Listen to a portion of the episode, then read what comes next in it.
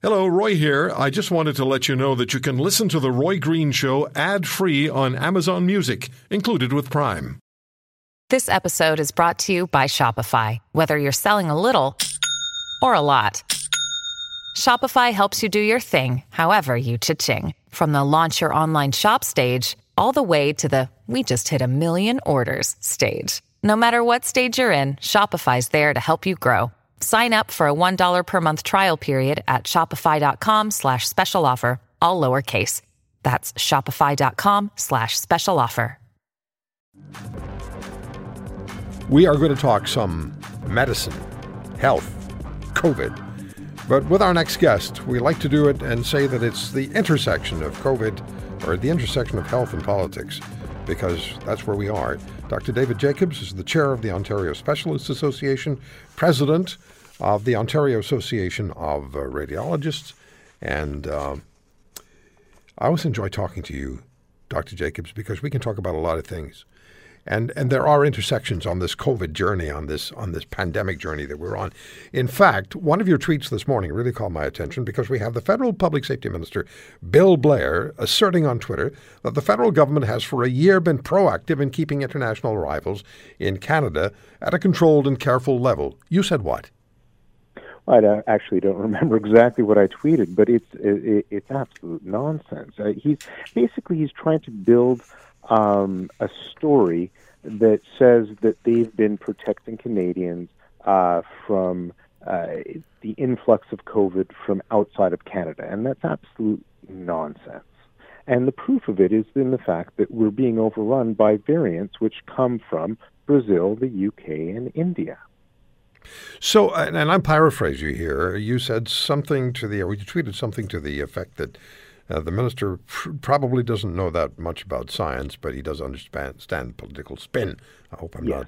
I'm not. yeah, yeah, that, I'm not that, that's, that's improperly quoting so. I, basically, either he's um, either he's just is clearly incompetent in terms of his understanding of science, or uh, he's just making up stories to protect what has become really a disaster for many Canadians.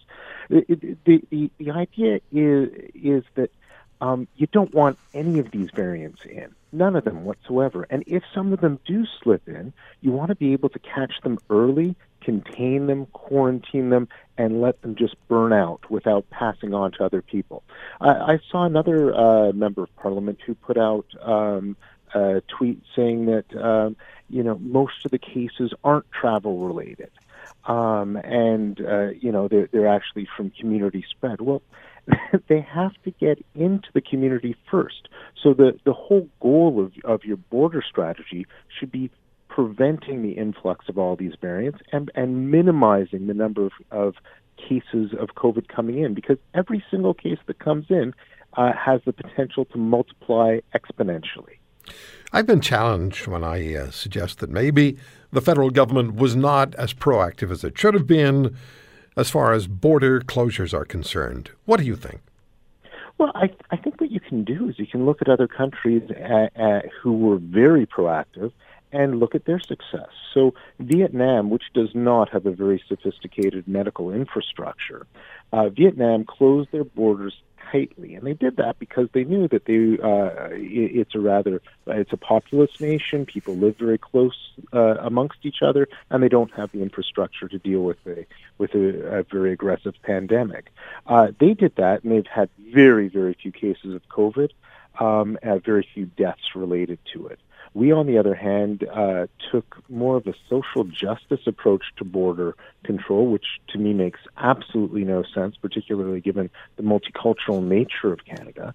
And we, uh, you know, early on declared closing borders racist, which is mind-boggling. And racist against who exactly? I mean, we have everyone in Canada, uh, so who are we being racist against? It, it didn't make a lot of sense.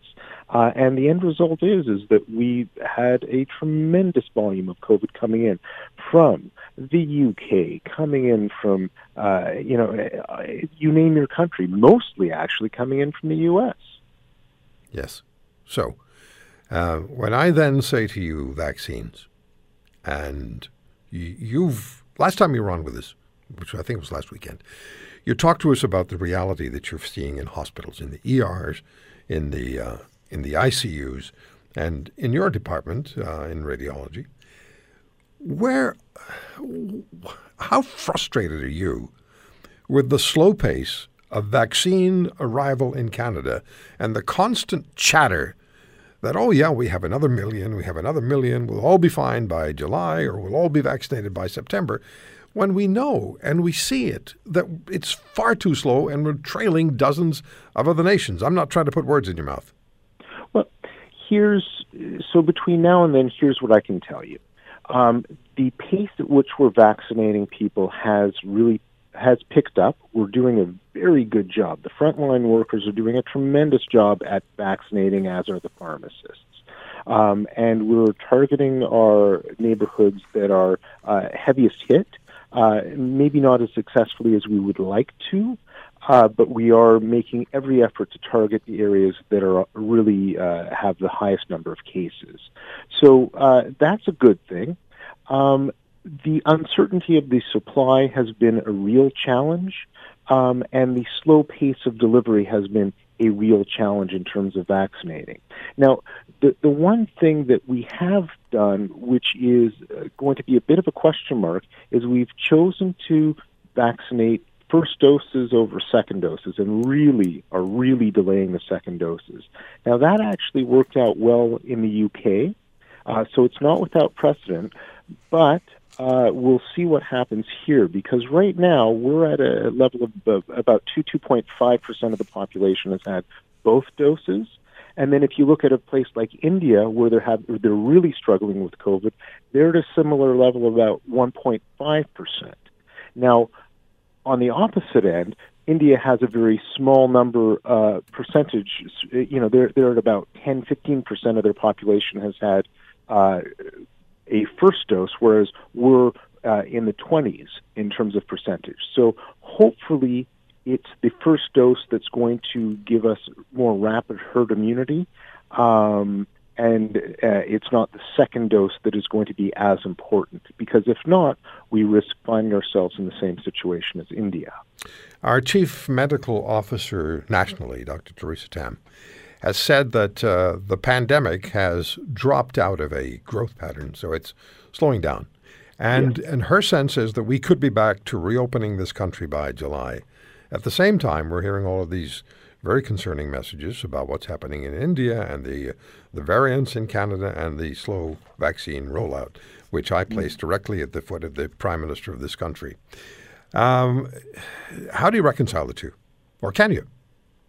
Well, you know, we're going to have to wait and see. Again, it really has to do with the gamble that uh, that Trudeau has forced us into by not having sufficient vaccine procurement or supply or, or local production. Because we don't have the vaccines, we've had to take the gamble and uh, give everyone their first dose and delay the second dose. If that works out, and it has in the UK, if that works out, then I see no reason why we shouldn't be in a good situation by July. Now, the, the unknown variable are always going to be the variants. If those variants can break through any immunity that we've developed uh, through the vaccine, uh, then we can find ourselves very quickly in the same situation that we've found ourselves in for the last 18 months. So, would I be correct in suggesting that uh, we, you and I have talked about this politics and health being at uh, an intersection, the intersection of the two? Are we looking at a, this is a terrible metaphor, but are, are we looking at a, a, possibility of both of them running the stop signs? Well, no, I don't think that uh, Trudeau. You know what I'm saying? Yeah, I don't think Trudeau's going to run into any stop signs. He doesn't pay attention to them, and if he does run into them, he picks somebody from his cabinet to blame it on and throws them under the bus. so I don't think uh, I don't think he pays attention to any of that. Uh, in terms of so political consequences, I've seen none yet uh, for Trudeau. I don't expect any to happen. Uh, in terms of the real life consequences, the ones that really matter to us, uh, in terms of health, uh, we'll see. The variants are the are the big question marks. But yes. if we continue at this pace, we should find ourselves, as Dr. Tam had suggested, in a good situation by the end of the summer. Just to inject a little humor, and I hope it's going to be accepted as humor by everyone listening. What was that old line? There's a bus leaving town at 11 o'clock. Be under it. that seems to be the theme of this uh, current government. If you want to hear more, subscribe to The Roy Green Show on Apple Podcasts, Google Podcasts, Spotify, Stitcher, or wherever you find your favorites. And if you like what you hear, leave us a review and tell a friend. I'm Roy Green. Have a great weekend.